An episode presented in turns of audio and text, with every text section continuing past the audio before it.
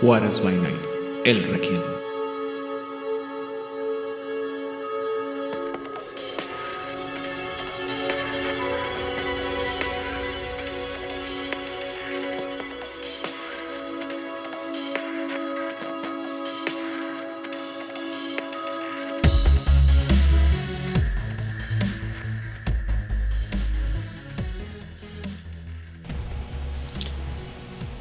Bienvenidos a una sesión más de El Requiem aquí en Juárez by Night. Yo soy anfitrión Aidan Rodríguez y en esta ocasión nuestro Requiem está compuesto, arreglado y ejecutado primero que nada por nuestro tiránico productor, embajador en las tierras tejanas y diplomático plenipotenciario, el señor Vlad.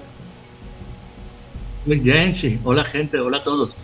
También estamos acompañados por nuestra re- eh, ¿cómo se llama? Ah, ¿Cómo se dice? Regresante, retornante, conquistadora de las tierras regiomontanas, ahora en sus tierras nativas, la señorita Odil Clio. Hola, muy muy buenas noches. Gracias por escuchar. Y finalmente, pero no por eso menos importante, también desde nuestro, perdón, desde las tierras de Jalapa, nuestro más reciente agregado a este su programa favorito sobre vampiros, el señor Itzana. Saludos a todos, siempre es un gusto estar aquí. Y tras la tragedia que nos aquejó en esta semana o en esta ocasión, vamos a hablar sobre.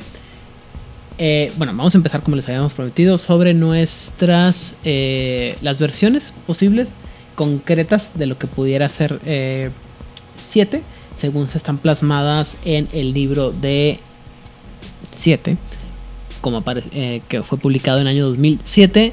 En esta ocasión vamos a hablar primero que nada sobre el escenario conocido como Los Príncipes de la Ciudad Caída, eh, que fue escrito por el gran eh, Greg Stolz. Eh, y por lo cual, tengo, antes de empezar, eh, Vlad, ¿sabías algo? ¿Tenías algún conocimiento? ¿Tenías alguna opinión sobre... Primero que nada sobre el libro en general y segundo sobre este origen en particular? Ah, sí. Eh, este fue la primera versión que nos presentan de el 7, que salió justo después de los libros de, de Requiem, como parte de su serie de, de Covenants. Y en su momento, cada que salía un nuevo libro, eh, devoraba de inmediato los libros. Y esta fue mi primera impresión, la primera idea que yo tenía de qué era el 7. Y una de las razones por las cuales tenía conflicto en cómo utilizarlo o eh, cómo hacer uso de, de ello. La, la presentación, la, el concepto que, que vamos a desglosar hoy, ah, de, de todas las posibilidades de qué es el 7, esta no es, no es una de mis favoritas. Ah, y por lo mismo, eh, cuando ideaba eh, escenarios, ideas, historias para Requiem, eh, agregar a los siete siempre estaban como la última, última opción, porque no, eh, no me apasionaban, no se me ocurría cómo, cómo llegarían a, mis historias, porque no los podía conceptualizar como un buen eh, villano en comparación a las otras ideas. Pero esa fue mi primera impresión. Luego con ah, las otras ideas que vamos a, a- a investigar, eh, tomé diferentes ah, ideas. Muy bien. Odil. Perdón, estaba muteada. Este, Creo que te da un panorama más aterrizado al ser el primero de uno de Orígenes. Muchas menos opciones que en segunda edición. Lo que me gusta mucho es que te dice, esto es lo que sabemos basándonos en estudios, investigaciones, lo que nos han dicho. Pero como dijiste la semana pasada, empieza el libro con un cuadro que dice todo esto es mentira. Así que Todo esto puede ser mentira, ¿no? puede ser mentira, ajá. Entonces, desde el principio el libro está jugando con esa percepción de, o sea, sí, o sea, no, un poquito de todo. Tal vez fue uno y se convirtió en el otro. Y es la constante que vamos a encontrar en Crónicas de Tinieblas. No hay un absoluto sí y no hay un absoluto no. Te deja siempre esa ventana a ti como narrador y a los jugadores y obviamente a los personajes para que siempre haya un misterio y es algo de las cosas sabrosas. Al principio yo lo sentí muy frustrante cuando yo empecé a jugar Requiem, yo lo sentí frustrante, pero luego cambié mucho de opinión, dije, pero eso está muy padre, porque ya no hay un un lore absoluto que, claro, todos sabemos quiénes son los descendientes de este personaje súper importante. Siempre está esa duda, siempre queda ahí el y si no, y si sí. Y es lo que más me llama la atención de este libro. Ok. Eh, ¿Itzana? Mm, A mí no puedo decir que es mi origen favorito, porque creo que todos son mis favoritos. Eh, este tiene algo en particular que me gusta mucho, que son referencias bíblicas, y todo lo que tenga referencias bíblicas me gusta. Ya después, cuando entremos más a detalle, veremos por qué. Ujú. Se me hace muy interesante. Presenta un grupo de antagonistas que pueden ser hasta cierto punto simpáticos. O sea, no, no son como la estirpe de Belial, que son los malos malotes, nada, porque sí. Estos de algún modo uno puede llegar, o al menos a mí fue lo que me pasó, simpaticé con ellos. Entonces, eso me gusta mucho. Y presentan algunas cosas eh, que van a cambiar la visión que teníamos sobre Vampiro el Requiem, que un poquito más adelante se va a ver. Entonces, sí, me gustan mucho. Ok. Ah, yo por mi parte, eh, bueno, insisto, ya les he explicado que el libro de 7 me gusta mucho. Eh, es, eh, los orígenes son de diferente, este... Hay unos que me gustan más que otros por diferentes detalles, pero en general, eh, como les comentamos, eh, si, o como les había comentado, si se le echa un poquito de coco, creo que se pueden conectar todos de tal manera que tenga algo, una, un hilo conductor que lleve uno tras otro. En el particular de este es el que es el que es, me parece, es el más mitológico en el sentido de que tiene más mitos y es por lo tanto menos comprobable. Pero también por otro lado, pues está escrito por Greg Stolz, que eh, si no com- comentábamos en otra realidad en la que no murió el internet o la computadora, este que Greg Stolz ha producido grandes productos para lo que es tanto el mundo de, eh, del vampiro verde como el mundo del vampiro rojo. Eh, trilogías en ambos casos, una de demonio y otra sobre vampiros, que son muy buenas y que les recomiendo mucho que las lean si no lo han hecho. Pero eh, por eso también tiene, a- o sea, me gusta mucho este, este origen, por lo mismo, porque sé que es producto de, de Greg Stolz, cosa que no recordaba. Pero eh, también eh, la, la mitología es un poco medio, medio frágil, ¿no? Y medio rara.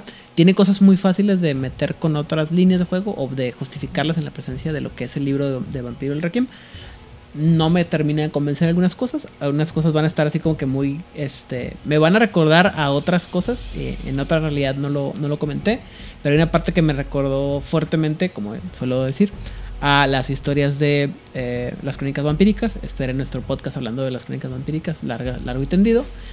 Este, pero en este caso, este, bueno, la idea es más o menos así. Este origen que se conoce como el el, los hijos, los príncipes de una, de una ciudad perdida, como ya se comentaba en el, episodio anterior, muestra los hijos del el gran rey Arán, que Arán es el rey de lo que nosotros conoceríamos como la ciudad de Gomorra, eh, un rey dado a los excesos, dado a la, a la exageración, dado a, eh, no satisfacer, a ser golos, glotón, goloso con todo lo que él posee y, eh, consume, dígase comida, bebida, eh, los placeres de la carne y todos los demás excesos hasta que llega el punto en el que ya no puede eh, experimentar ningún placer de ninguno de ellos. Y es así cuando llega ante él un vampiro de nombre desconocido que le provee placeres que no solamente nadie más puede replicar, sino que nadie más puede que perdón que no que no deja de disfrutar lo cual le de una manera u otra hace que el, el rey le tenga una gran estima Ante lo cual, sus tres hijos o sus hijos empiezan a acercarse y decirle, oye, papá, esto está mal, este hombre te está, es una persona mala para empezar, ¿no? Entonces, el primer, el primer hijo que se presenta, Tarshat, le dice, eh, Tarshat te lo muestran así como alguien muy místico y de gran conocimiento sobre las cosas turbias de la, de la vida y le dice, padre, este hombre te va a llevar por un mal camino y nos vamos a meter en grandes problemas si no lo haces. Dice, eh, vas a perder tu, tu ciudad y te vas a perder tú mismo.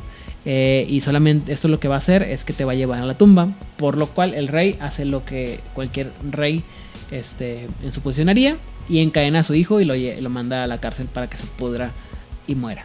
¿Por qué? Porque a nadie le gusta que le digan sus verdades, básicamente, en pocas palabras. Y menos un. Chamaco. Ajá. Un chamaco loco. Y bueno, el, el segundo hijo, eh, Ishoab, que es el que supone que es un poco más, eh, ¿cómo se dice? Más mesurado, dice, padre, está bien, tu hijo no tenía que verte habl- hablar, a, hablarte de esa manera, pero pues sí, me parece que está un poquito... ¿Cómo decirlo? Me parece que tal vez no es la mejor idea que este hombre sea la persona que esté como que, pues, teniendo tanto poder. ¿Qué te parece Tal si... vez no está tan equivocado mi hermano, tan. Sí, tal, puede ser que a lo mejor mi hermano no, no esté tan mal, padre. ¿Qué te parece si pues, le damos un poco de distancia? Y eh, qué tal que un día es el, el rey, el muchacho este, decide, este criatura decide abandonarnos y te deja y pues, ¿qué va a pasar contigo, no? A lo cual el padre le entra un gran pánico y dice, "Ah, no manches, ¿se me puede ir este hombre que me está dando tanto placer? No, ¿O no? no, vamos a darle todo También lo lo que... voy a encadenar. No, vamos a darle todo lo que quiera. Y tú, por sugerir incluso la posibilidad de que el hijo, de que se me vayan y me dejen, tú te vas al, al, al calabozo. Así como que, ah, bueno, güey, gracias. Para que tu hermano no se aburra, está muy solo, ver a hacer compañía. No, de hecho, no, perdóname, no, no, lo, no lo encadena, le dice, lárgate de aquí. Por presentarme la posibilidad de que tal vez algún día no vaya a ser este, ¿cómo se llama? Tan potente como pudiera ser. Y pues ya, lo, de- lo, larga, lo, este, lo corre y el, el hijo dice, ok, está bien, y se va. El tercer hijo, eh, Jepsiel, es un gran guerrero, es el, gran, el, el mejor guerrero de todos y se queda callado, no dice nada, hasta que eventualmente este, un día se levanta, cuando amanece, llega el amanecer, y hace lo que, lo que tiene más sentido de todo, siendo él un gran guerrero, y empieza a matar a cuanta gente se le, puede, se le, pone, se le pone enfrente, específicamente buscando acabar con el misterioso extraño. Eventualmente el rey se levanta, eh, logra tener a sus, a, sus propios soldados y le dice, hey, detengan a mi hijo, mi hijo está al medio loco por querer acabar a este, a este y lo meten a la cárcel también. Ah, los dos hijos, Tarshat y Hapsiel, se quedan ahí esperando ver qué pasa hasta que eventualmente llega Ishoab. Ishoab, que nunca no había sido encadenado, dice, hijos, hermanos, yo les puedo dar una forma de salir de este, de este problema siempre y cuando, este, no- uno, no piensen que estén loco y dos, estén dispuestos a comprometerse. Y le dice, dime. Esto siempre es una mala señal. Cuando alguien te dice, te voy a decir algo, pero no pienses que esté loco, el 90% de las ocasiones es que sí está loco. Sí, exactamente. Sí, entonces básicamente lo que llega Ishoab y le dice a los dos hermanos, a Tarshade y, y Hepsiel es, miren, eh, encontré una voz que me está ofreciendo poder y la capacidad de vengarnos del- de, de esta, esta criatura malvada. ¿Jalan o qué? Y, y se quedan así como que... am, am, ¿Cuál es el problema? El problema es que si jalamos, si jalamos tenemos, es una, la voz nos va a decir así de que eh, es un compromiso a largo plazo, esto no va a ser fácil, pero si ustedes quieren, les, dam- eh, les puede dar la capacidad de pelear contra el enemigo. La piensan un rato hasta que, bueno, pues básicamente la ciudad empieza a caerse a pedazos porque si les dije que la ciudad era Gomorra o no les dije que la ciudad era Gomorra. Sí. Y, y todos hemos leído la. Todos sabemos qué pasa con Gomorra, ¿verdad? Si no saben, este, lean la Biblia, aunque sea ese cachito. Pero en pocas palabras, muerte, destrucción, luz, fuego, destrucción, como diría la canción, y pilares de sal. Mucha sal por todos pinches lados. ¿Quién es el que se queda ciego cuando voltea hacia atrás? La esposa. No, la esposa, La esposa. la esposa No. hace sal. Él se queda ciego. Sí. Pues es que No, no, no puedes. No, es que aparte no puedes andar viendo tú la furia divina nada más gratis. No, eh, pero es que este personaje sigue. ¿Se queda ciego? Sí, porque. Es Lot, el de, el Ah, de Lot. Gomorra es Lot. Es Lot, porque Lot, eh, aparte se supone que. Pero Lot no se queda ciego, de hecho, por eso salen por patitas, porque Dios tuvo piedad de él. Hay alguien que porque voltea, porque es La precisamente. esposa de Lot y se convierte en estatua de sal. Porque tú no puedes estar viendo la furia divina. O sea, que caiga del cielo del fuego fue la furia divina por castigar esta ciudad. Y la razón por la que castiga a la ciudad no es porque estuvieran haciendo cosas inenarrables, es porque no dieron ah, asilo a sus ángeles. O sea, Dios mandó a sus ángeles Ajá. y nadie les quiso dar asilo, más que Lot. Sí. Y, y bien ameno él dijo, no, pues pasen, beban, coman, ahí están mis hijas, sírvanse lo que necesiten. Y por eso lo salva, ¿no? Porque- Sí, pero Él sí siguió Es- las leyes de, del... Ok, ok. Pero sí, pero bueno, eso es X. este para el ¿Qué te- siguiente podcast. Quien se convierte en estatua de sal es la esposa de Lot Ajá. por voltear a ver. Ok. pero no encuentro la conexión, Aidan, que tú querías hacer. ¿De qué? Ah, se supone que esto está pasando cuando, o sea, la, la, la conexión es cuando los hermanos están a están, están en, en plan de, de no sabemos qué hacer si nos unimos a la voz, esta misteriosa malvada que nunca, bueno, no, no malvada, misteriosa que nos está diciendo que nos puede ayudar a vengarnos, a, a- a vengar a nuestro padre. Eh, es, están en un punto de- así como que no saben qué hacer, la están pensando y luego se empieza a caer todo a pedazos y, y dicen, o morimos aquí, justamente, o nos junta, o, o juram- hacemos ese juramento mal- macabro malvado, porque, eh, eh, porque si no vamos a morir aquí. Y es cuando... Ok. Y pasa justo al mismo tiempo que está cayendo la ciudad. Se supone que ca- cae la ciudad porque, ya lo había explicado en otra realidad alterna, en la- eh, porque que la iniquidad y el, el pecado del, del padre de Arán está cayendo, está am, contaminando y corrompiendo la ciudad. Entonces, como ya se va, está yendo todo el carajo, pues es, ¿qué hacemos? Pues vamos a jugar el, el juramento. Eh, la implicación es que eh, también la razón por la que ellos están haciendo este juramento es porque la voz este, misteriosa y desconocida es, es justa y es, este, pues en teoría sería la, la voz de Dios que está, bueno, un ángel que les está diciendo serán salvos si ustedes quieren y son justos, ¿no? Eh, Ok, ok. en otra, en otra realidad alterna, me, me, hizo el apunte en el que decía que también les jura, ¿no? les, eh, parte del juramento es que eventualmente la, la ciudad va a regresar a su, a su gloria una vez que hayan logrado acabar con toda la, la progenie del, del misterioso extraño malvado. Que, insisto, eh, la implicación es que es un, es un, es un vampiro que le está dando sangre y, y el beso al, al rey y que por eso no hay forma de, de que alguien más pudiera darle estos placeres que el rey eh, está disfrutando. ¿Correcto? Yo nada más quiero hacer un comentario.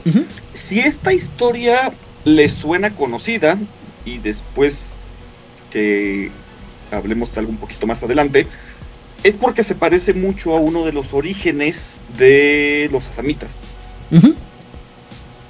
De hecho está, calca- está, está calcado. Este.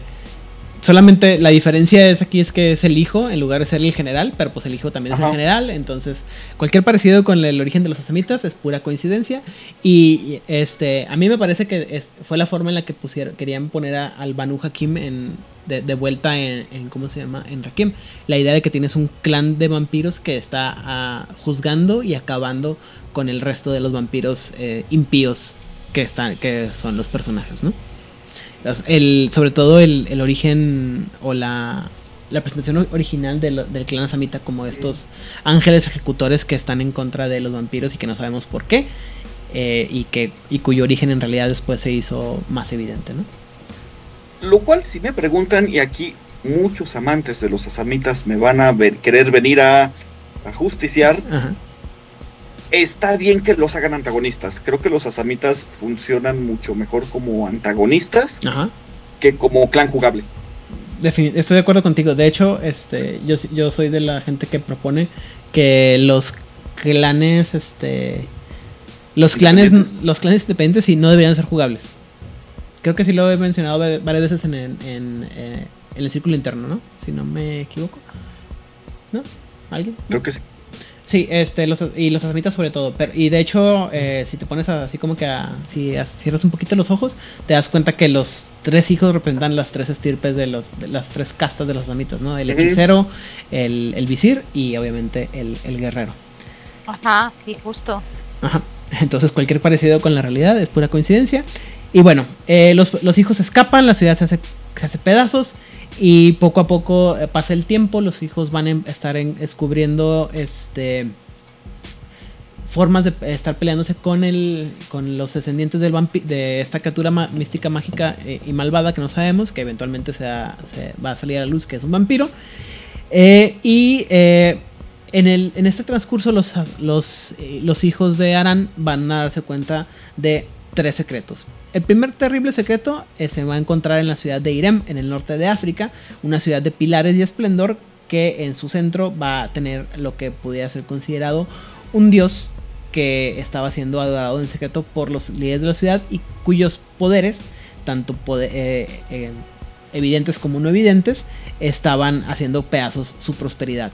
Cualquier parecido con el origen en el que estamos anteriormente a nosotros viendo, eh, de los mismos hijos de Arán, es pura coincidencia. Y es, este dios es conocido como Shaddad. Este demonio, que como se le llama, eh, va a ser demasiado poderoso para que la familia aranita lo pueda enfrentar. Pero eso sí, ah, la sangre de Arán puede mantener encerrado a, eh, Shaddad en esta ciudad. Y eventualmente vamos a, alejarnos de esta ciudad y dejando ahí a Shaddad. Eh, eh, simplemente como un referente de lo que pudiera pasar. El siguiente terrible secreto que va a enfrentar la familia de Arán va a ser el, ¿cómo se llama? La creación de la de los Asamit, de la camarilla, perdón, donde van a empezar a hacer alianzas los, aranitas con las tribus visigodas y tártaras que van a tratar de acabar con Roma por la evidentemente maldad que es, que representa la, la camarilla. Pero poco a poco eh, la camarilla va a empezar a a lo mejor si no a ganarles, a, defenderse y encontrar la manera de enfrentarse de, una manera este, equitativa con, la- con los miembros de, eh, ¿cómo se llama? De Aran. Y poco a poco este, van a... Les empiezan a ganar terreno en el sentido de que van a deshacerse de los más eh, ardientes seguidores de, de Aran. Y por un, por un lado, y por otro lado van a empezar a, a jalar a la gente más inocente hacia, hacia el lado de la camarilla, ¿no? Y finalmente el secreto más oscuro era eh, el, más terrible, ¿no? Que es el hecho de que Ishoab jamás había muerto. En algún punto de la historia y antes de que, de, de que los tres hagan trato con, el, con la voz, eh, Ishoab había, se había acercado al... ¿Cómo se llama? Al misterioso extraño y había hecho un trato con él. De tal manera que, pues obviamente se había convertido en lo que llamaríamos un ghoul primero y después en un vampiro. Eh, por lo cual, eh, era la forma en la que él, eh, por lo menos, o por lo menos su línea, podían mantenerse no solamente pele- peleando contra este contra los descendientes del misterioso extraño, sino que aparte que podían mantener la la severidad o la disciplina entre todos los miembros de la de cómo se llama de la familia porque eran los que tenían la capacidad de replicar todo eh, o, no, de, recordar las cosas o las tradiciones de la familia como habían sido por siempre y para siempre. Eh, poco a poco la camarilla nos va a empezar a, a ganar vamos a empezar a perder terreno y todo va, va de mal a peor hasta que del linaje de Tarshat aparece un- una gran este, visionaria, una, una gran persona, una- un gran líder, conocida como Ansuara. Recordemos que Tarshat es el, el vampiro más, el, bueno, perdón, el hijo más místico de Arán, por lo cual eh, vamos a tener este. Eso es importante que sea, que sea de, Tarshat por la parte mística. Porque poco a poco, pues, eh, eh, vamos, eh, la familia de Arán está perdiendo terreno, están siendo asolados eh, por la por, por los romanos, por la, la- la camarilla. Y eh, eventualmente incluso la misma familia empieza a darse cuenta que estamos, ¿cómo se dice? Que conviene, um, que conviene aliarse con los romanos o con la camarilla. Y esto va a venir en la forma en la que Ishoab, va, después de ser eh, expelido de su familia, se empieza a aliar con los romanos, con la camarilla, y él les empieza a dar información sobre cómo vencer a su familia, lo cual es importante más adelante. Es decir, eh, Ishoab traiciona a su familia. De esta manera, si- sintiéndose ya destrozados, vencidos y sin ningún refugio ni ninguna arma que usar en contra de su propia familia, eh, Ansuara se, encuentra desesperada y y solamente se le ocurre una forma de eh, en la que pudieran ellos enfrentar a su a, a los vampiros de la camarilla. Cinco puntos de experiencia al que pueda investigar, al, que- al que se le ocurra cuál va a ser la solución que va a tener Ansuara. ¿No? Mira, yo siempre digo que me lo todo y sale al suelo, pero. Esa soy yo. Pues hasta cierto punto. Básicamente.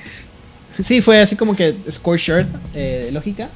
Pero en realidad lo que pasa es que ah, Ansuara dice, "Mm, yo sé que había alguna un arma o un gran poder con el que nunca hemos podido vencer y que tal vez nos ayude a vencer a, estos romanos. Y voltea hacia Irem y va a Irem y habla con Shaddad. Se ponen a pensar, dicen, "Mm, mm, mm, mm, mm, parecido, todo esto me parece. Irem también está siendo atacada por parte de los romanos y poco a poco estamos perdiendo. Y Shaddad se da cuenta que, que si las cosas siguen así, su ciudad va a ser destruida y muy probablemente él va a ser destruido también.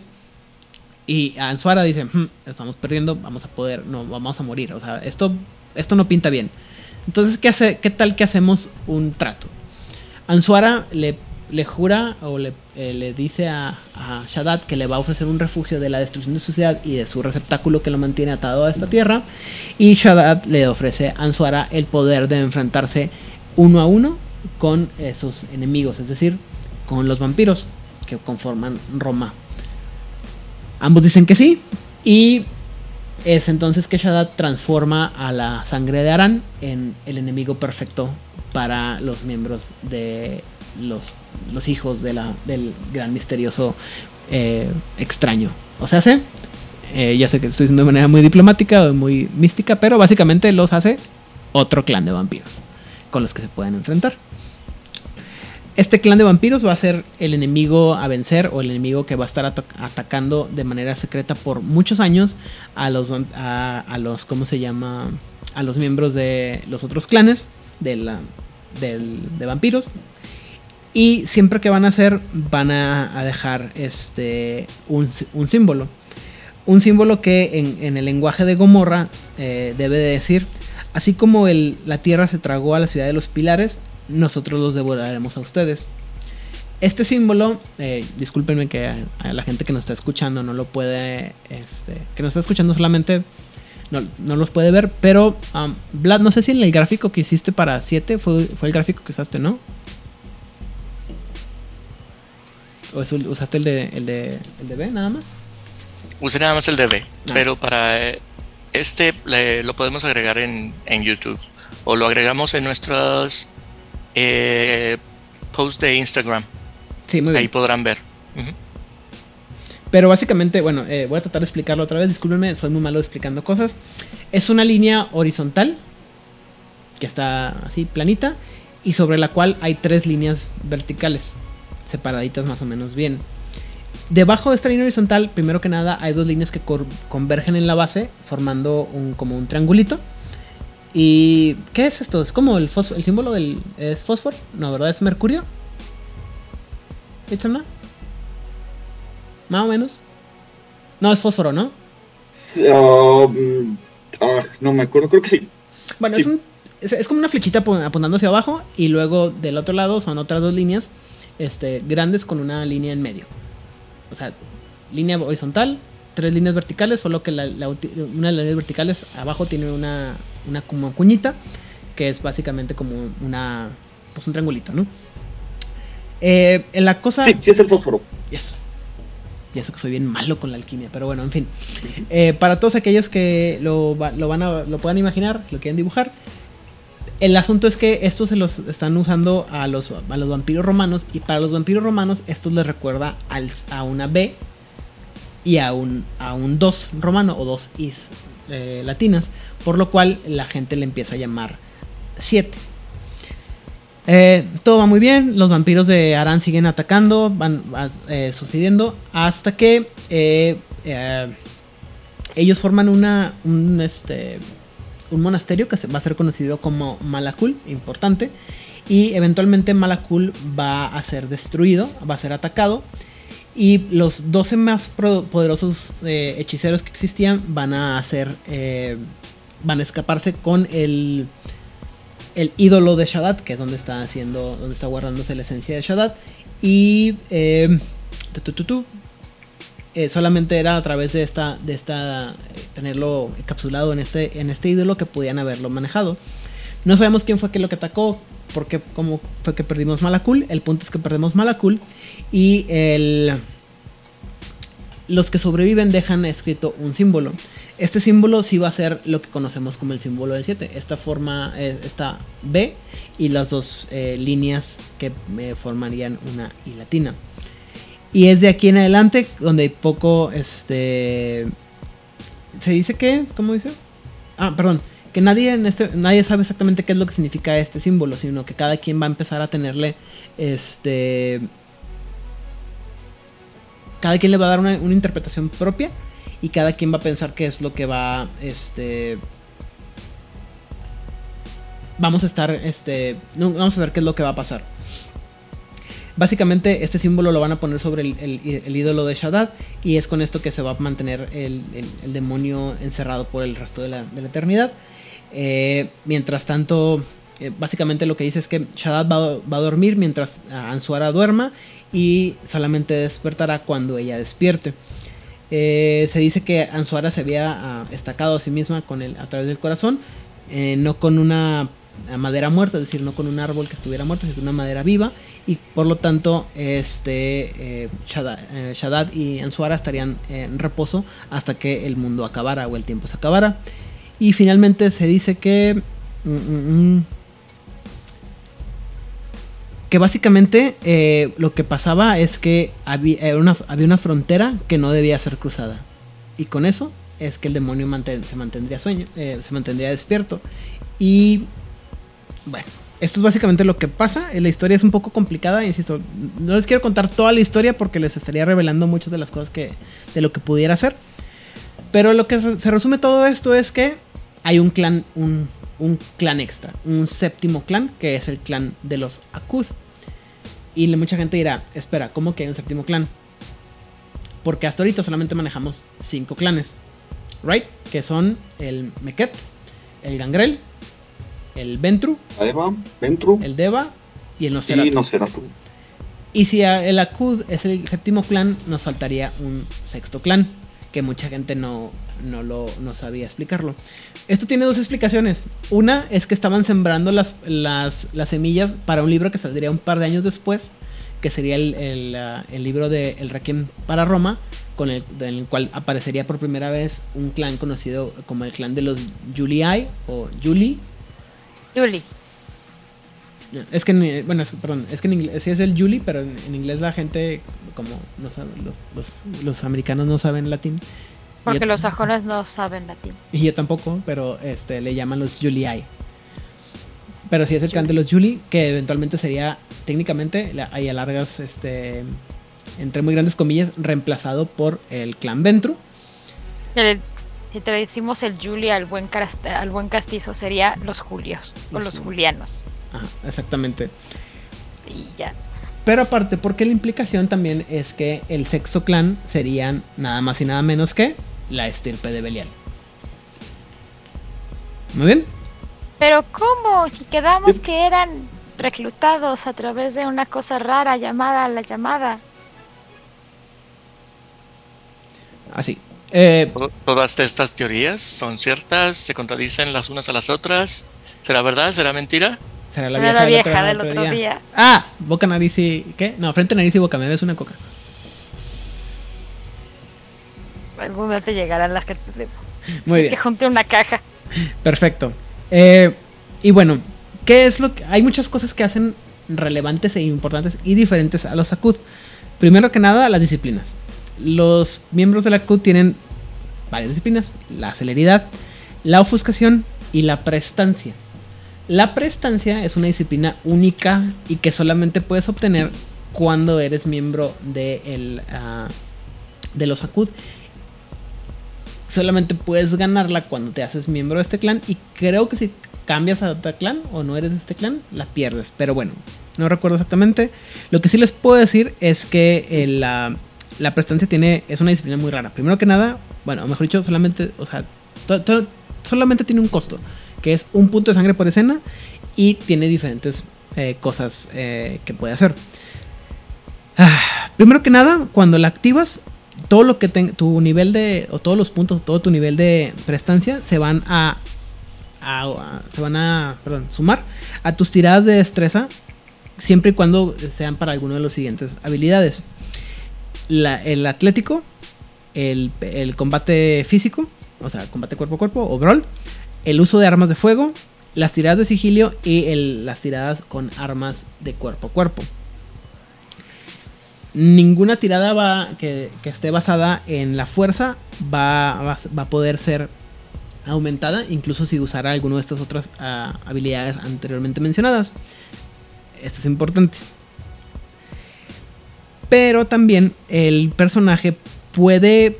eh, va a poder abortar cualquier tirada que esté usando prestancia. Incluso si la tirada. O que esté aumentada por. eh, este. Por prestancia. Incluso si la tirada está basada en fuerza. Ah, ¿y ¿Qué estás diciendo, Aidan? Explícame bien este pedo. ¿Qué significa esto? Es decir, que después de haber tirado, un personaje tiene la capacidad de abortar su tirada, es decir, no hacer nada, y en lugar e- y no tener que lidiar con las consecuencias de la tirada. Básicamente lo que significa es que Shaddad les está dando un poquito de, eh, de eh, visión profética. ¿No les queda claro? Déjenles explico cómo funciona este pedo. Dices visión profética como una, ah, ¿cómo se dice? Ver un par de segundos en el futuro. Básicamente. O, ok, eh, De hecho, no es básicamente así, justo así. Básicamente lo que haces es, por ejemplo, esto. Si tú como Aranita estás usando la prestancia para brincar entre dos, dos este, edificios, por ejemplo, el jugador, eh, dice jugador, pero recordemos que, por favor, no dejen que nadie juegue con estas cosas, por favor, por favor, no lo hagan. Específicamente, y, voy a ser muy, este, muy, este, muy específico. Si deciden que van a dejar a sus, a sus jugadores jugar con 7, no los dejen jugar con este jugador, con este con esta esta versión de 7. Cualquier otra versión, déjenlos jugar. Con esta versión no lo dejen jugar.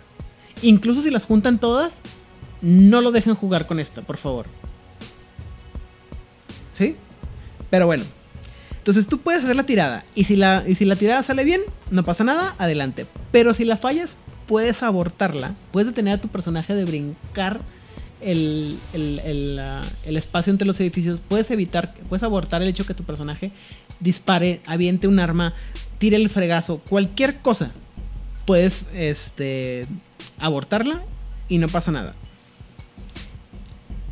Pierdes el turno, por así decirlo, pero evitas regarla. En otra realidad decíamos que era como que evitar que el, el villano malo malote de Malolandia entrara y hiciera el ridículo pisándose la capa, ¿no, Odil? Así es. Ajá, de que va a entrar tu malvado, malvado superpoderoso y tira su, falla su tirada de destreza y estilo y se tropieza con la capa. Y hasta ahí quedó Muy bien. lo terrorífico del villano. Eh, y en otro, en otra realidad también eh, Vladimir decía, oye, pero es que está bien, está bien ventajoso esto, o sea, y se siente como que vas a estarle diciendo, si le dices a tus, a tus jugadores que tu personaje está tirando, tirando, tirando hasta que lo logra, es, es un poco, ¿cómo se dice? Ah, Va a ser molesto para, para la mesa y cuando se está jugando la forma de presentar este poder como tiene que estar narrativamente bien expresado para el narrador porque si así como lo explicaste en este momento eh, en la mesa yo escucho que dice entonces el villano va a saltar ah saben qué no saltó porque vio que se iba a caer entonces no saltó. Yo como jugador me quedo, ah, ¿qué es esto? ¿Qué, qué reglas del juego o qué realidad alterna estamos jugando eh, se siente muy desbalanceado. Lo está. Está muy desbalanceado porque es, es un poder que está hecho para que tu, el villano, el antagonista, nunca falle o falle lo menos posible. Pero también creo que, eh, no sé si, lo- si, me, si queda claro cómo lo expliqué. No es que puedas tirar y tirar y tirar hasta que lo logres. Es tiras y si fallas, abortas la acción, no tomas la acción, pierdes tu turno, no lo, vas a, no lo vas a hacer, pero no vas a estar tirando y tirando y tirando y tirando hasta que logres la, la acción. Es tiro, sé que la voy a regar, no, mejor no, no lo hago y me espero al siguiente turno y, lograrlo, ¿no? O sea, voy a buscar el camino que menos, menos malas consecuencias tenga para mí como antagonista. ¿Sí? Dígame, joven. Eh, sí, aquí hay dos cosas. Una, eh, el manual se dice que solo se puede utilizar ese efecto una vez por escena. Entonces tampoco puedes estar este, abusando de él. Ajá. Y Pero- la, se- la segunda, Pero, que es... Perdón, pero aún así, rerolear una tirada por escena, sin importar si es una tirada de combate o social, es un montón. O sea, No, eh, sí, sí, sí. Cuando estaba yo jugando en mi mesa tenía una suerte terrible, era verdaderamente muy mala la suerte que teníamos. Eh, El narrador muy generosamente nos dio un reroll por sesión a cada uno de nosotros. Así de mal tirábamos. O sea, imagínense qué mal tirábamos.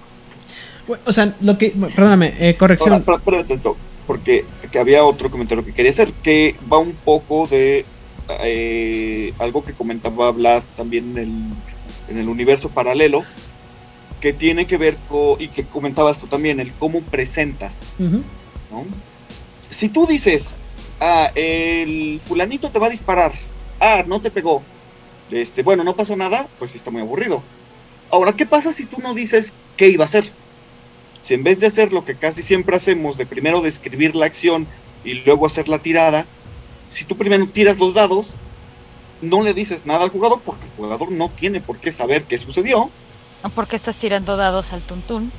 Exactamente, tú nada más tiraste dados, decidiste que no funcionó como querías y le dices, el enemigo te está apuntando, ¿qué haces? El jugador solo sabe que tú hiciste una tirada. Él no sabe para qué la hiciste, él no sabe que tú fallaste. Ajá. Él solamente que tú hiciste una tirada y que el enemigo no hace nada. Y si no conoce este poder, entra esta espiral de pánico. Y, todavía si lo volteas a ver con una cara de perversión y simplemente le dices, ¿qué haces? El jugador va a entrar en una espiral de pánico y no hay nada más bonito que jugar psicológicamente con los jugadores. Efectivamente, y tiene razón, en un, un mundo paralelo lo mencioné, este, creo que ah, uno ayuda a que tú como narrador sepas cómo presentar las acciones a tus, a tus jugadores para no verte mal y para crear ese ambiente de paranoia, de miedo, de ansiedad que deberías de, de generar con, tu, con un contrincante o un antagonista fuerte.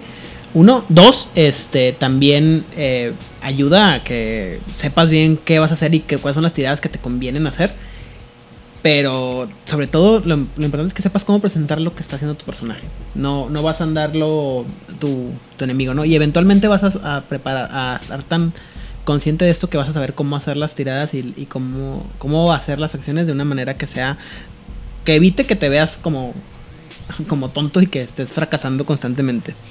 Eh, lo que dice aquí es que, o lo que yo lo entiendo es que dice que no se puede gastar un segundo punto para, para duplicar los, e- los efectos, los beneficios de la prestancia, pero no dice cuán, que lo- solamente lo puede hacer una vez por, por tirada. Mientras estés, estés haciendo tiradas que estén beneficiadas por prestancia, las puedes abortar, lo cual está bien.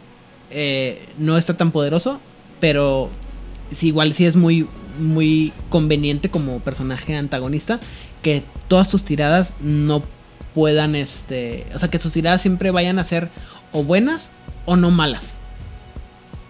¿Sí? Porque al final del día no vas a estar, nunca vas a estar en una posición en la que vas a tener tirada, fallos críticos.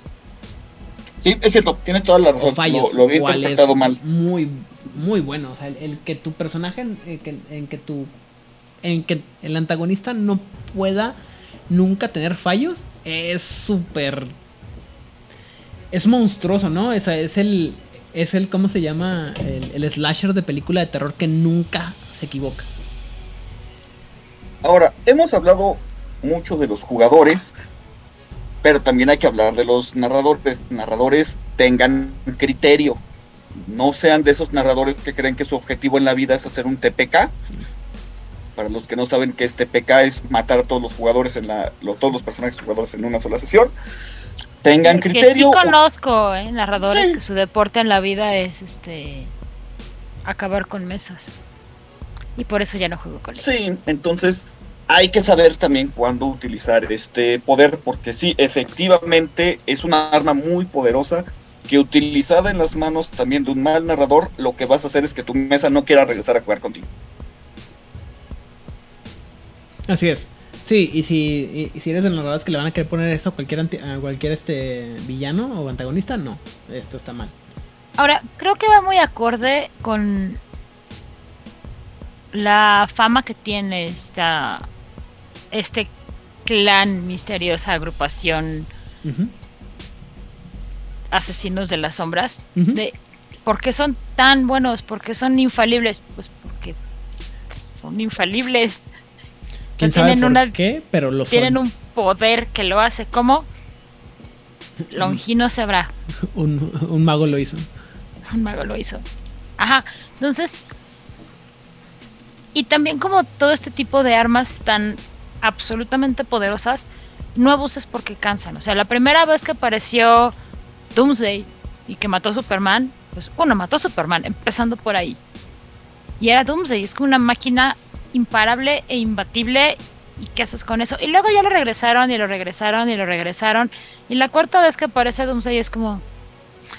Ah, ah, qué, O qué- sea, qué no- padre. Solamente puedes matar una vez a Superman y que sea impactante, ¿no? Ajá, de hecho la única vez que mataron, la, la manera en que ya se deshicieron de Doomsday de, "Ay, ya, es una pésima idea, es que lo mandaron al final del tiempo. Así como de, no podemos, Y eventualmente la van a re- la va, va a sobrevivir eso. hasta donde yo sé no ha regresado, o sea, creo que sí ya fue un, vamos a hacerlo para que jamás nunca en la vida pueda regresar. Sí, pero ya, ya es que el, el superpoder de. eh, ¿Cómo se llama? El, el superpoder de, de Doomsday es sobrevivir a cualquier cosa y volverse. O sea, Ujú, Sí, siempre pero la cosa es que lo mandaron allá porque en teoría no lo están destruyendo, nada más lo están como mandando a otro lado. Tiempo, espacio, final del tiempo de DC, nadie lo entiende, ni los de DC. Pero el punto aquí es que tú no puedes estar abusando de eso porque se vuelve cansino, se vuelve tu Doomsday de, ay, sí, ya. Otra, no me digas, Doomsday. No me digas, ya tiene más huesos. No me digas, ya sabe hablar. Ya retiene este, resistencia a la te- telepatía, no sé, lo que le vayas agregando. Entonces va perdiendo, en el momento que tú muestras al monstruo, deja de ser impactante. así es. Si vuelve a aparecer tu villano de, ay, no me digas, no puede fallar. Está bien, güey. Así es. O sea, está chido cuando son siete, cuando son los personajes siete, pero si cualquiera, ni- cualquier antagonista lo tiene, pues ya no tiene, ya no tiene chiste, ¿no? Am, también la prestancia hace que este, su, su nivel de prestancia se, se suma a su nivel de defensa. Además de cualquier otro eh, mejoramiento que tenga su defensa, pero no afecta en cualquier otra cosa, o sea, no le quita a cualquier cosa que sirva para superar la defensa, como armas de fuego o así. Eh, esa es la parte bonita. Ahora vamos a hablar de la parte fea, que es lo que hace a, los siete tener debilidades. Entonces, por ejemplo, la primera debilidad que tiene, eh, la primera debilidad, porque tiene varias, no, no todas son debilidades, son cosas que los hacen característicos. Pero la debilidad específica de los, eh, de los, de los Akud o de los miembros de la raza aranita es que no pueden de ninguna manera deliberada traicionar o dañar a algún otro miembro de la raza de Aran. Sean vampiros, sean ghouls, sean humanos. Siempre y cuando el, el personaje sepa que la persona a la que está causando o que pudiera causarle daño es de la raza de Aran, no lo puede hacer. Puedes, este... O sea, por ejemplo, dice... eh, el, la, la- perdón, la boca del Akut simplemente se, ref- se rehúsa a formar las palabras o, las, o escribir las palabras que pudieran hacer, eh, que pudieran eh, dar información peligrosa sobre otro miembro. Por ejemplo, si quisieras este cualquier intento de, de golpear, disparar o activar una trampa que lastimase a un hermano o hermano en la sangre es físicamente imposible. Si una CUT sabe que un switch eh, que no tiene marcas o que es- eh, no está identificado eh, electrocutaría perdón, a alguno de sus eh, compañeros, o incluso si lo pensara o lo creyese, no lo podría hacer, no podría activar el switch, el interruptor. Pero aquí tengo una pregunta. ¿Qué pasa si no sabe que es pues su pariente? Si no sabe, lo puedes hacer, pero en el momento en que lo sepas, no puedes volver a actuar en contra de él. Ok, o sea, no es algo como...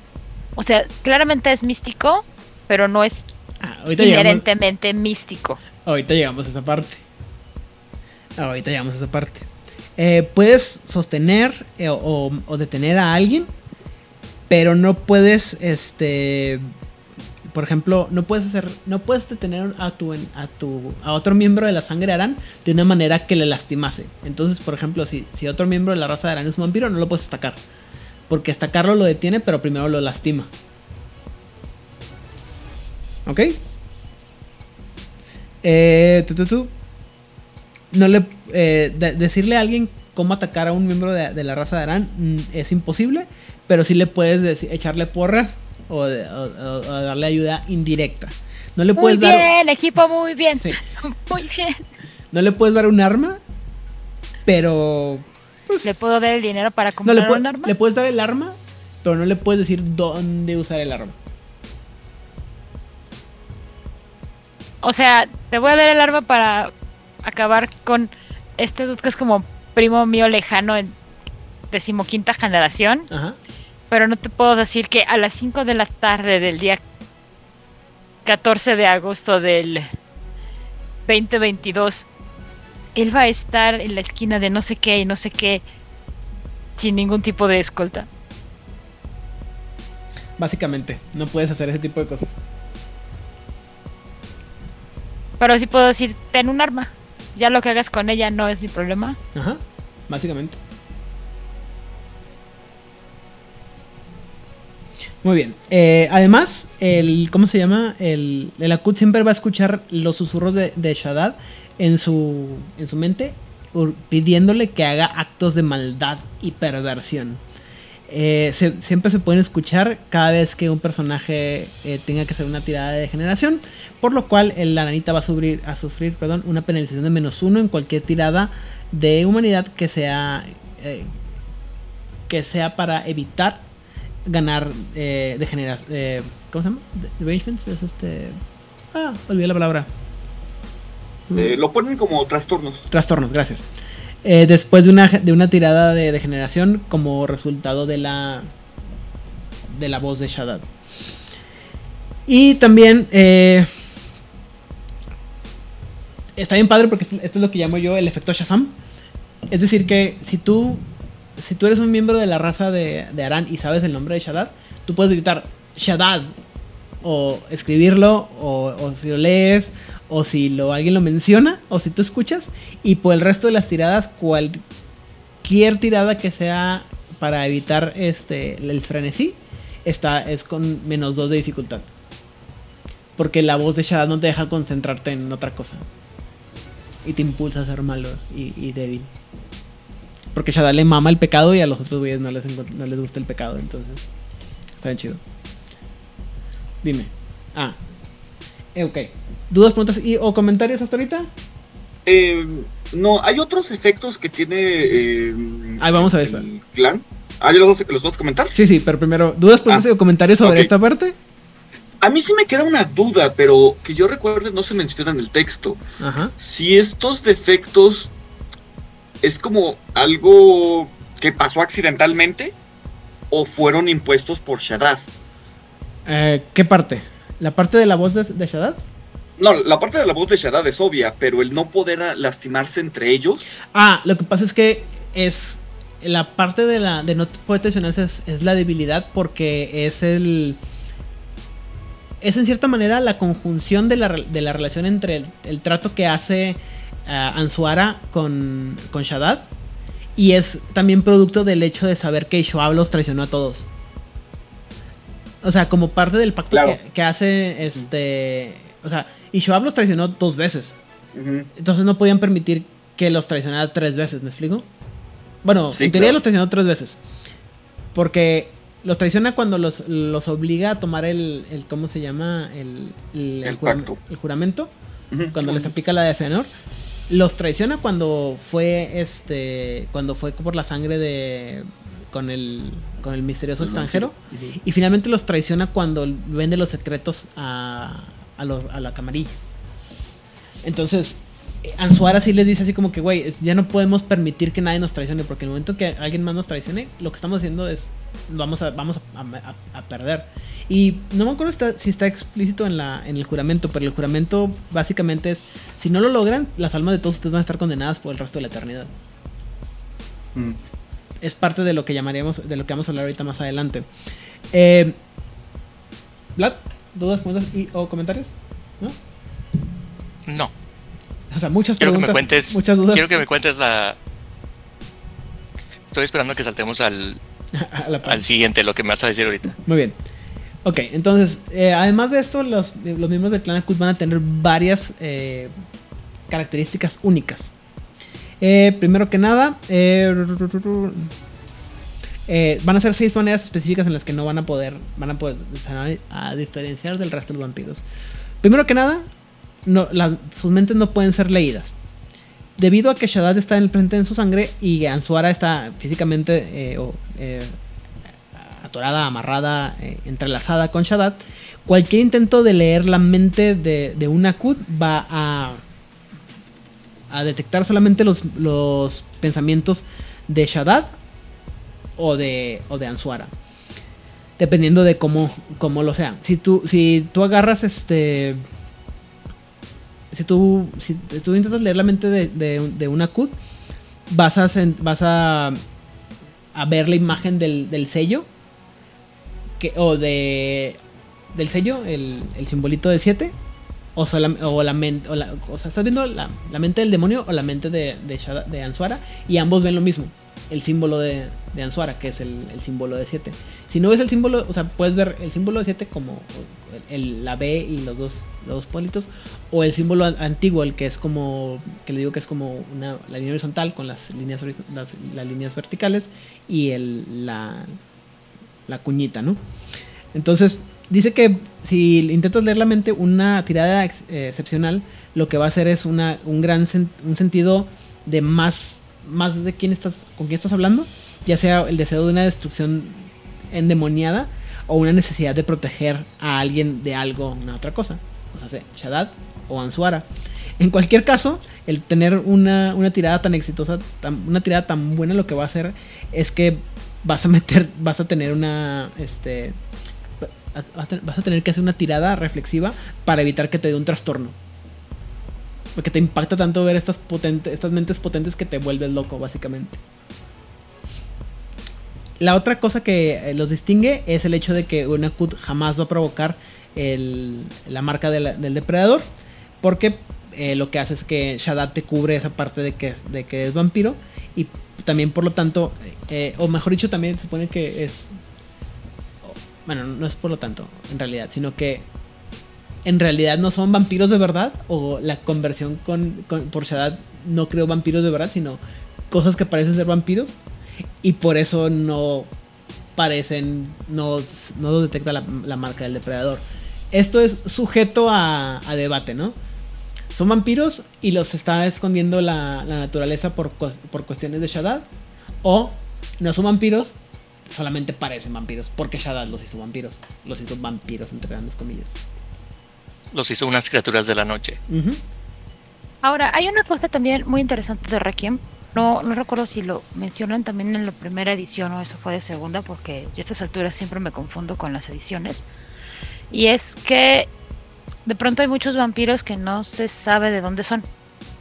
O sea, en, en Requiem la forma en que se crea un vampiro no es tan sencilla como nada más como pues se murió alguien, ya sea que te lo encontraste muerto, alguien lo mató enfrente de ti o te lo comiste y tú le das tu sangre y pum, ya tienes un vampiro.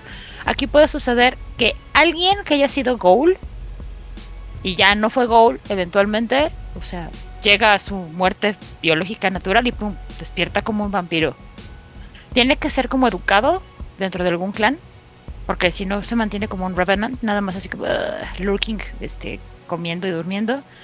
O alguien fue enterrado en un lugar donde había sangre vampírica por alguna razón desconocida.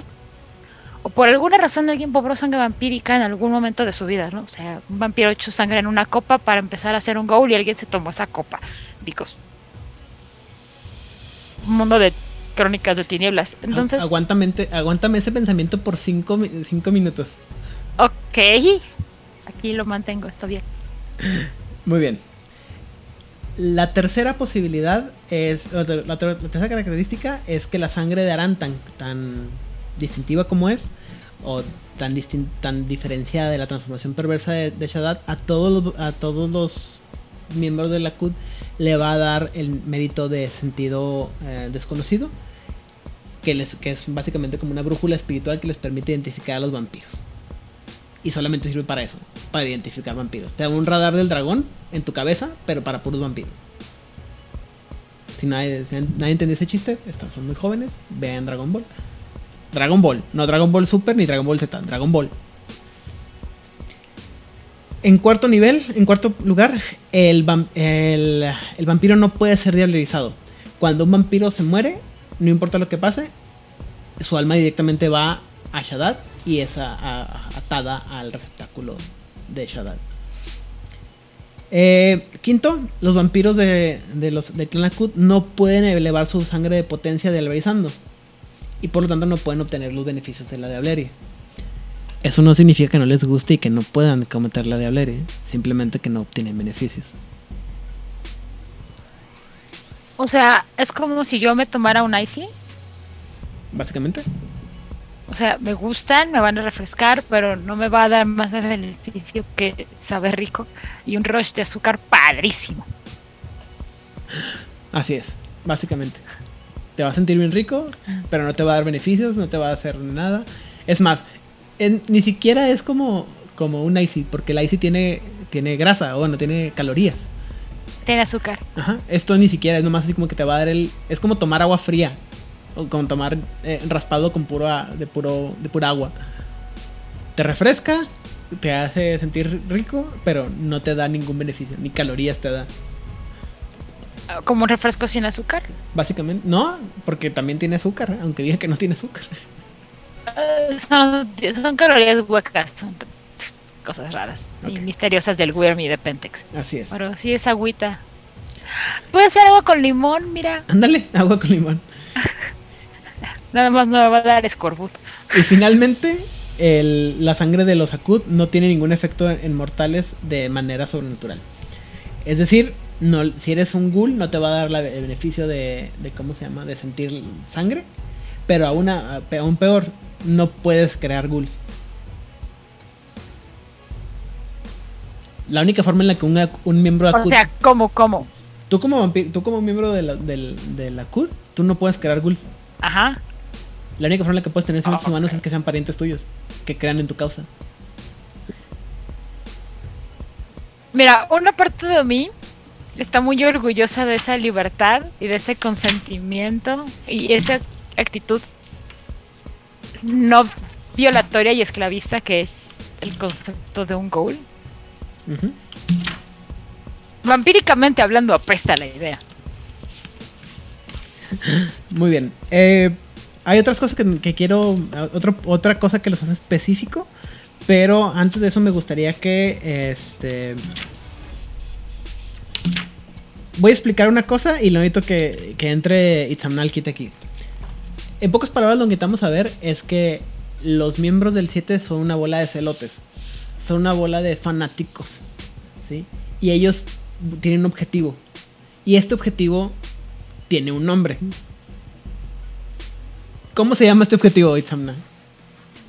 Eh, tiene un nombre que viene de una mm, festividad judía y que los que jugaron Vampiro la Mascarada quizás les suene, empieza con S, termina con PH y se llama tan tan tan Sabbath. El Sabbat, a, grandes rasgos, es la, lo que va a ocurrir cuando ma, habemos acabado con todos los vampiros y nuestra gran gomorra salga de, la, de, la, de entre las arenas y seamos felices. cada vez que alguien, yo estoy segura que cada vez que alguien dice, es que el sabbat es esto, que no es el sabbat, hay algún judío en el mundo que le empieza a doler la cabeza, le brinca la venita de la frente, estornuda incesantemente. Es como decir, no creo en las hadas, porque aparte, todo lo que dicen que es el sabbat, Es ni nada que siquiera está cercano a lo que es, porque es, pues, una celebración de agradecimiento y de descanso. De hecho, esto, es- esto está peor porque el sabbat del vampiro, eh, de vampiro la mascarada, es sabbat. Ah, no, es, es- es un sabbat. Es el. Es como se llama el. Ah, que la el aquelarre, como ya Aquelarre. hemos dicho muchas veces. Pero estos de acá sí es, el sabbat. O sea, sí es así como que. Sí suena más como el Shabbat de los, de los judíos, del pueblo judío. Pero este es así como que peor. Otra cosa que es importante saber. Ay, qué padre. Se reúnen, se reúnen en familia un día a la semana y agradecen todas las bendiciones que el creador nos ha dado. No. Bueno, una vez al mes, entiendo que viven mucho tiempo. No. Ok, una vez al año. Y agra- No. Ok, ¿qué hacen? Esperamos el fin del mundo y el alzamiento y regreso de nuestra gran ciudad. Mm, Ah, En defensa Ok, de ok. siete, Ah. a ver, Eh, es- que hay una podría- defensa para el 7, dime. podría tener sentido. Uno, tienen el mismo origen semítico, ellos sí tienen el mismo origen semítico que el pueblo hebreo. Entonces podrían decir, pues, la palabra nosotros ya la utilizábamos, ¿no? O sea, no se las copiamos, ya la teníamos, ¿no?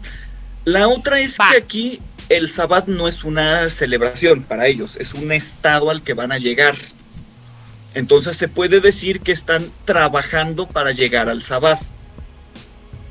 De hecho, Su- Que en el sábado es en el que van a descansar. de hecho, mira, te voy a explicar. eh, ¿No es trascendencia, es descanso? Sí.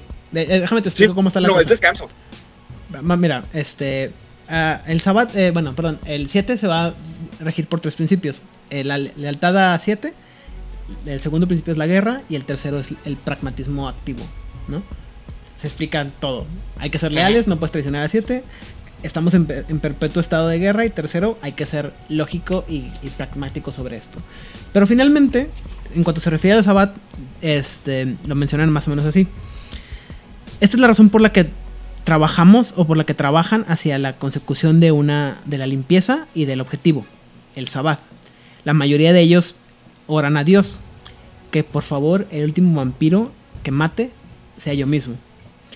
En el sabbat, cuando llegue el sabbat, descansarán. El eh, su requiem va a acabar y podrán dejar de lado sus cargas.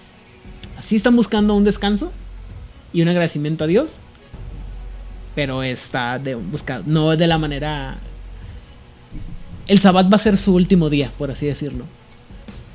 De una manera una referencia bíblica medio medio rara y medio torcida eh, pero sí sí buscan el sabbat como lo entenderíamos solamente que no no es algo que celebran continuamente sino es algo que están buscando llegar al final.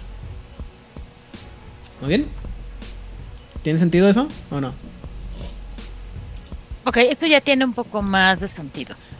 Muy bien. No, no, no necesito que tenga todo sentido, solamente que necesito que tenga un poco de sentido. Al menos dejó de carecer de. Muy bien. Al menos, ajá, sí. Y finalmente la última cosa, bueno, eh, no, la- las últimas dos cosas que hacen, que son, hacen distintivos a 7 es, 7 es un clan, es el, el clan Akud, pero también 7 es uno de los pocos clanes que se, en eso, se- y eso se va a parecer mucho al Belial Brut. Ellos también reclutan y te pueden convertir en un miembro del clan Akud.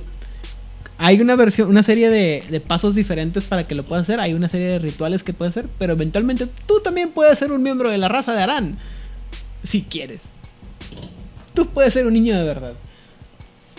Y eso también lo va a convertir en un, en un, eh, enemigo muy, muy eh, tenebroso para la mayoría de los miembros de la, de la raza vampírica. El hecho de que tú en cualquier momento te puedas convertir en uno de los miembros de, el, ah, de la raza de Arán. Y finalmente lo que, lo que más distingue, distingue a los este a, a a los miembros del clan Akud es su propia magia y su propia eh, brujería, que es la brujería aranita. La brujería aranita tiene dos características muy importantes. Una, es exclusiva a los miembros del clan Akud, número uno. Y número dos, es una magia que está perdida.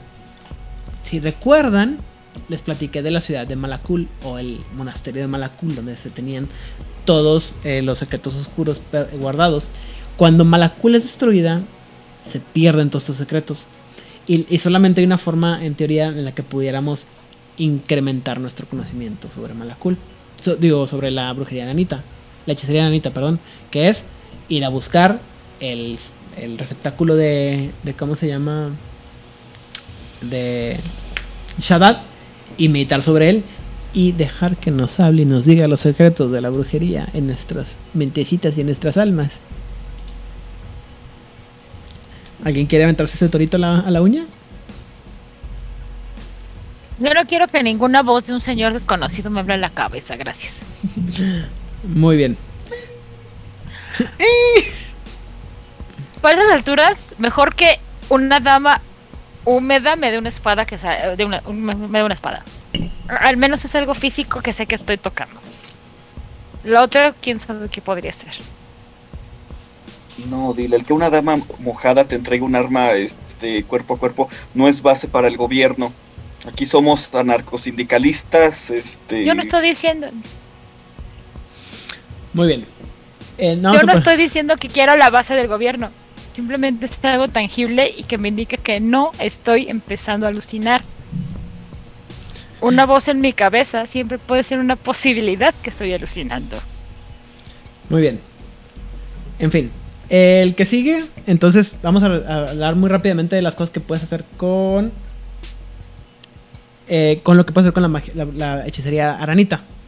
La Espera un momento. Un, un momento. Me estás diciendo que aparte de tener este poder de, de, de ver hacia el futuro, también cuentan con toda esta, eh, ¿cómo se llama? Eh, sistema de hechicería. Pero ya era suficiente con el primero. Pues sí, pero no. Nunca es suficiente. ¿Nunca es suficiente? Ok. No. Sobre todo quería- cuando mencionemos un poder que está muy, muy bonito. Muy bien. Ok, dale. Va- vamos a mencionar así rápidamente los, los niveles que hay. Estos son los que están en, en el libro. Puede haber más, se pueden inventar otros más. Si les da la gana, sí. Número uno, este, y también va por niveles del 1 al 5. El primero que más me, y es el más sencillo es el de la iniciación. ¿Y qué hace la iniciación? Eso, te hace una CUD. Punto. A largos, a, a grandes, este, a grandes rasgos, te hace la CUD. En nivel 2 hay, hay, hay dos poderes. A mí me gusta el de la, el de las, de la daga eh, sedienta, que básicamente es, es una daga que la clavas y le saca... eh, cada vez que, le- que te pegue la daga te va a quitar un punto de sangre. Además de cualquier daño que haga la daga. ¿Sí? Mm, O sea, te va a estar pegando y cada vez que te está pegando te está haciendo daño y aparte te está quitando puntos de sangre. Para un vampiro... Estoy seguro que esto había... había esto... es- es- esto lo puedes hacer también en, en mascarada, ¿verdad? Con taumaturgia. Había un arma similar, enmascarada. Muy bien. Me gusta más el otro, El la maldición del Draugr, que básicamente lo que hace es que la siguiente vez que se active, eh, se lo pones a alguien y la siguiente vez que se active la marca del depredador vas a entrar en frenesí. Así es. Está chido. Eh. El tercer que viene, eh, o uno de los poderes que viene, es el. existe la, imagen restaurada que básicamente te, te regresa lo que más le gusta a la gente: el reflejo. Porque sabemos, recordemos que en Requiem los vampiros no tienen reflejo.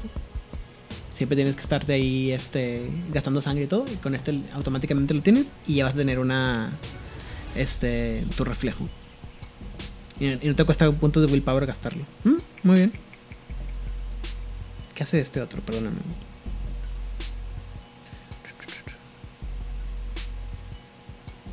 El segundo de nivel 3 te hace, básicamente te hace ver a Shaddad.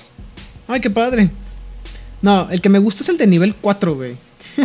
Sí, sí, sí, sí, sí. Este poder se llama. Bueno, si es el mismo que pienso yo, es, es el único que existe a nivel 4. No, ese no es el único. Bueno, ¿cuál te gusta a ti? ¿El de la piel del pecador? de la Piel del pecador. Está Sí. bien, padre. Jóvenes, adivinen qué haces con la piel del pecador. ¿No? Ah, ¿Haces una estola de piel humana? No sé. Básicamente, des- de- Básicamente. desollas a una persona y te pones la piel y te, y, y te conviertes en la persona. Bueno, te haces pasar por la persona. Un, un roba. Un roba robapieles. pieles de vampiro. Sí. Básicamente. Y básicamente. Skin changer. Y lo que pasa con eso, aparte, es que, o sea, eh, tú es, te haces pasar por alguien más. Esto está bien chido porque esto le da un giro bien padre a la idea de que cualquiera puede ser 7. Porque literal, cualquiera puede ser 7. Tú no sabes cuándo se puede hacer 7. Esto le gusta a los seguidores de nuestro señor Chipetote, que el descarnado. Les encanta. Y, y también a las cucarachas de, de, ¿cómo se llama? De Men in Black, güey. Mm, También, sí, y también les gusta a, a los... ¿A los qué? Ay, se me fue el nombre, pero son de Dresden Files. Aparecen en un episodio de la serie de Dresden Files. Ah, no me acuerdo. Ah, está horrible, me encanta. Oh. Y También, el, el- también hay otro nivel 4 que se llama el, el manto del demonio, que hace- te haces una, una, una capa y cada vez que alguien intente hacerte brujería de cualquier tipo, van a sufrir un daño automático de daño grabado. Por intento en usar... Cada vez que intenten hacerlo, es un daño grabado. ¿Puedes repetir eso despacito? Es que estaba masticando y no te escuché. Cada vez que alguien intente hacerte brujería mientras tengas puesto tu manto diabólico, Ajá. van a su- vas a sufrir un, un daño agravado, un daño automático agravado. sea O sea, es como el Hellish Rebuke hombre. de... Siempre y cuando sea magia, Ajá. te va a afectar. Ay, qué bonito. O sea, no, no, que- no, no, o sea, cualquier don que no sea, o sea, disciplinas y cualquier poder que no sea basado en un O sea, ritual. si, si me pegan atra- si, si me atacan con golpes tradicionales y, nunca pa- que pasan de moda, no van a recibir daño. Pero si me hacen mal yuyu, sí. Ujú. Y luego, y finalmente tienes el que se llama la venganza de Shadat, que dice que básicamente es un ritual en el que usas, este, dice, eh, si, la, si, el, si el rito tiene éxito, la destrucción eventual del, del- el- invocador va a tener una, una fogosa retribución. Una un reflejo de, de la, de la forma desatada y ardiente de Shaddad aparece al lado del asesino. Entonces, este, entonces cualquier persona, eh, cualquiera que que mate a uno al, que invoca la, venganza de Shaddad, de perdón, es automáticamente atacado por una cantidad de niveles de daño de fuego igual a la cantidad de éxitos en la tirada de invocación de este ritual. El ataque le va a pegar no importa dónde se encuentre el asesino, incluso aquellos que usaron ataques de larga distancia como rifles. Y tampoco importa qué tan, tan alta sea la defensa y la celeridad no ofrece protección. O sea, se- el ataque pega porque pega. La puedes degradar con, eh, con resiliencia, pero te va a pagar. O sea, básicamente aparece el avatar de Shaddad, te pega y se va. Sin embargo, te va, te va a aparece el tiempo suficiente como para que te cause Rotzkrek. O sea, sí. Y, y vas a tirar o sea, el, el miedo del fuego. Y aparte, vas a tirar con menos 3 dados a, tu, a, a la hora de hacer tu tirada. O sea, te gano porque te gano. Básicamente. Oh, y luego tienes que hacer una tirada de, de re- resolución y compostura con dificultad de menos. con una penalización de menos 5. Porque te vuelve loco verlo. O te exacerba una de tus, de tus tiradas. Y te va a durar. eh, eh, te va a durar exactamente siete, una cantidad de noches eh, igual. Bueno, 7 menos lo que tengas de resolución de noches. Vas a Estar bien loco durante 3-4 días por estar ahí. de, "Ah". Está padre. Me gusta, me gusta. Sí, está bien chido. Sí, bastante. Ah, ahora, este. O sea, literal es fuego del cielo. Ajá. Eh, Ajá. del otro lado. Pero es fuego. Tienen del otro código postal. Cae del cielo, Fuego- pero es fuego. Fuego san, fuego divino. Bajo la premisa de que Mm, no es Ajá. mortal. De que es, contiende, tiene que ver con lo que trasciende y está más allá. Así es. Eh, Siempre está padre, ¿no? Tener como fuego que caiga del cielo. cae. Sí, Oye, ¿no? Odil, Dígame. antes de que, de, de que empecemos a cerrar este programa, este, estabas hablando tú sobre. Y te dije, guárdame este pensamiento cinco minutos. Ya fue, sé que más de cinco minutos. Sí. ¿Qué estábamos hablando? Ajá. Porque en Requiem hay muchas maneras en que una persona se puede hacer vampiro Ajá. y no necesariamente tiene que ser porque un vampiro la convirtió en vampiro. Ajá, ajá, ajá. De que lo enterraron en el lugar donde hubiera sangre, Ajá. alguna vez fue Ajá. accidentalmente, por razones desconocidas, bebió sangre. Ajá. Ah, pueden pasar por muchas razones, ¿correcto? Cualquier cantidad de razones, sí. ¿no? Eh, El libro es muy ah, poco específico. O sea, mientras el cuerpo de un muerto tenga por alguna razón contacto con sangre vampírica, podría suceder, o sea, no es una norma, Ajá. que se despierte y se levante como un vampiro. Ok. Este. En este caso, estamos hablando de que hay un. Hay un este. Un idolito. Con un, dem- un demonio metido adentro, ¿correcto? Ajá, ¿sí? ¿Estamos de acuerdo en eso? ¿Itza? Ujú. ¿Vlad? Sí. Esto, esto se parece mucho a, al- al- a cómo se hicieron, o sea, a cómo... A los demonios de Demonio de la Caída, ¿no? Cómo los duques fueron encerrados y, y hicieron los, este, los atados a la tierra, ¿cómo le dijeron ustedes? Los, Los encadenados. los encadenados, claro. Pero, ¿les recuerda otra historia también o no les recuerda otra historia? Idolito poderoso que ofrece poder a alguien que lo, que lo adore. ¿No? ¿No lo acabamos de contar hoy no. ahorita? Ah, no. Ah, entonces no sé, estoy perdida. ¿No se parece un poquito a la historia de, de cómo se cómo se hizo vampiro Belial? ¡Oh, sí es cierto! Claro. ¿No pudiera ser que por ahí estén emparentados con, con la estirpe de Belial? Digo, se me ocurre. Me gusta, me gusta. Muy bien, jóvenes. ¿Dudas, preguntas y o comentarios sobre esta versión del 7? Ok, ahora resulta que estos son agentes de Dios que están haciendo una limpieza completa de las noches. Pudiera ser. No sabemos si de Dios. Para De ser una sinceros, entidad divina. divina. Eh, sí, o sea, no, no me inspira. No, me que- para eso me quedo con Belial. Esa es mi, mi my take en esta interpretación de los siete. No te gusta tanto. No, Esta no. esta no. Es que no tiene tanto sexo, drogas y rock and roll por eso. Pues no, no. Tiene, ah, ¿cómo se llama? Eh, Fanáticos tiene- religiosos. Sí, pero tiene un arco eh, muy grande y todo es. Sí, te dan, te dan mucho con qué trabajar si quieres hacer eh, ah, historias que se desarrollen a diferentes partes del tiempo, los puedes encontrar en el pasado y hay, una, hay un arco claro de cuál es el objetivo y cómo funcionan. Para la mecánica sí funciona, pero temáticamente no, no se me ocurren formas de, de meterlos a, a las historias que me gusta contar. Mm, ok. Pero eso es mi gusto.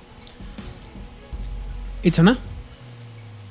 Híjole, yo opino lo contrario. A mí sí me gustan mucho precisamente porque son, voy a decirlo así, los buenos, o al menos se sienten los buenos. Entonces puedes eh, hacer un reflejo con los jugadores eh, para que lleguen a ese punto en el que digan los mismos jugadores, ¿Are we the baddies? Ujú. O sea, ¿por qué estos tipos nos están cazando? No tienes que explicarles mucho, pero que se note que tienen una mayor fibra moral los enemigos que los jugadores. Y es que además como antagonistas están geniales. No los vas a ver porque tienen ofuscación y no afectan la marca del depredador. Ellos sí te van a ver siempre porque tienen el este el Unseen Sense. Se mueven rápido, la hechicería danita está muy muy bien, sobre todo con eso de la piel del pecador, no sabes dónde, de dónde van a venir.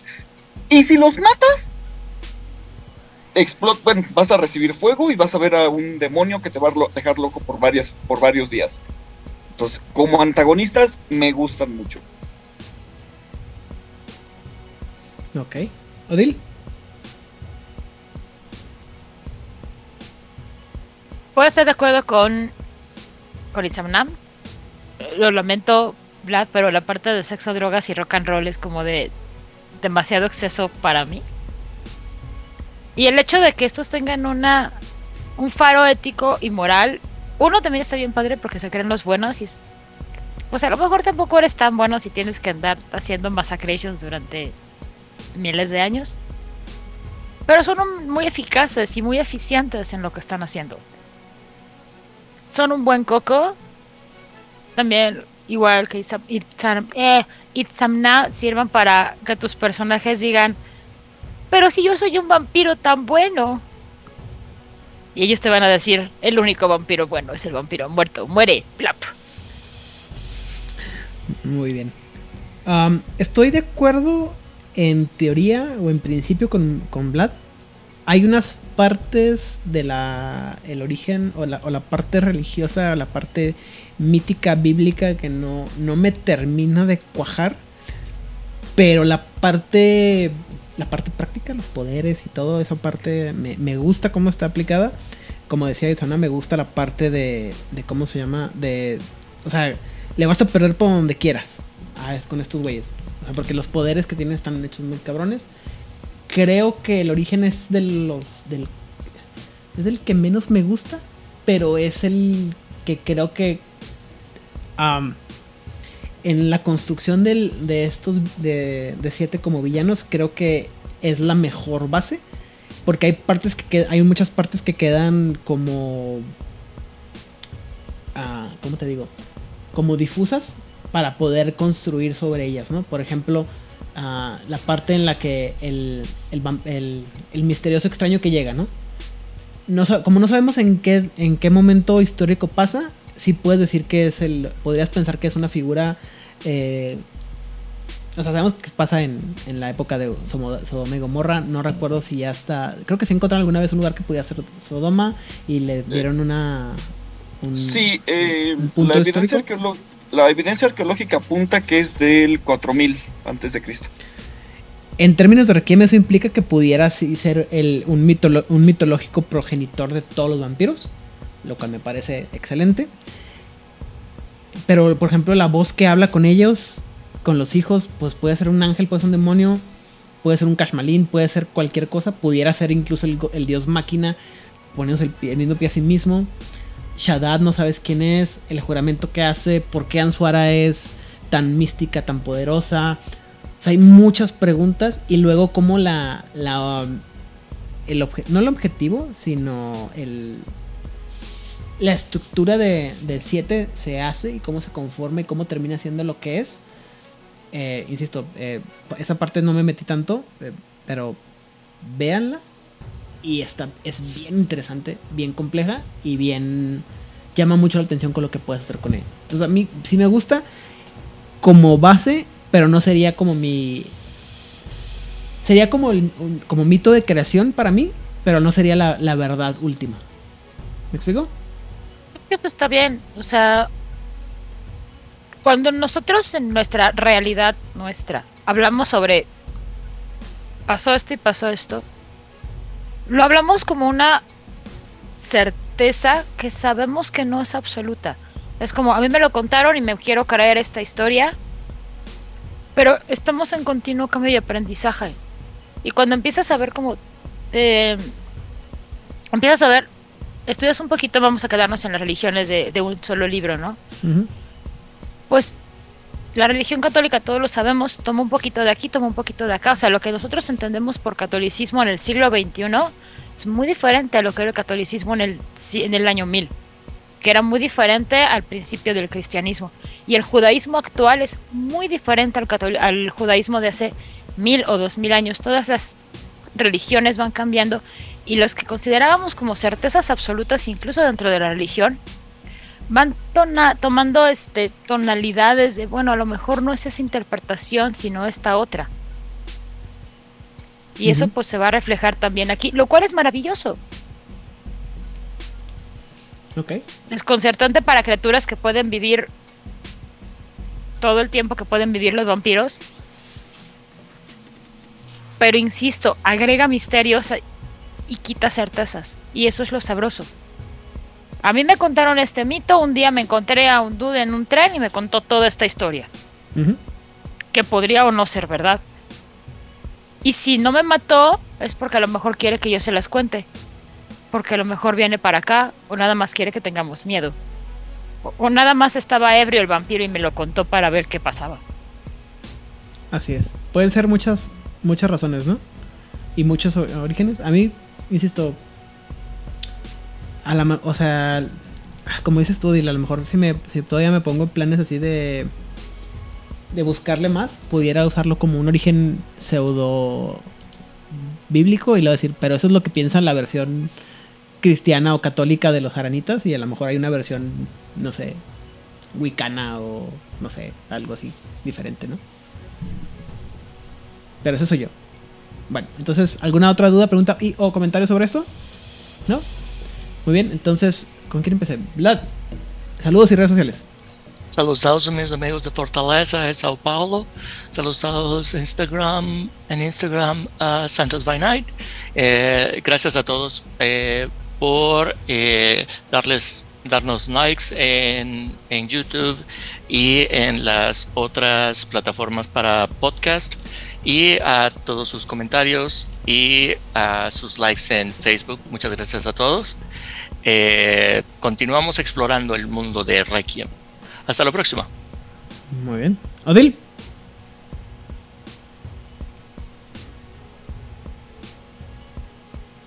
Pues a mí me encuentran, como siempre, en Instagram y en Twitter como Odile Clio.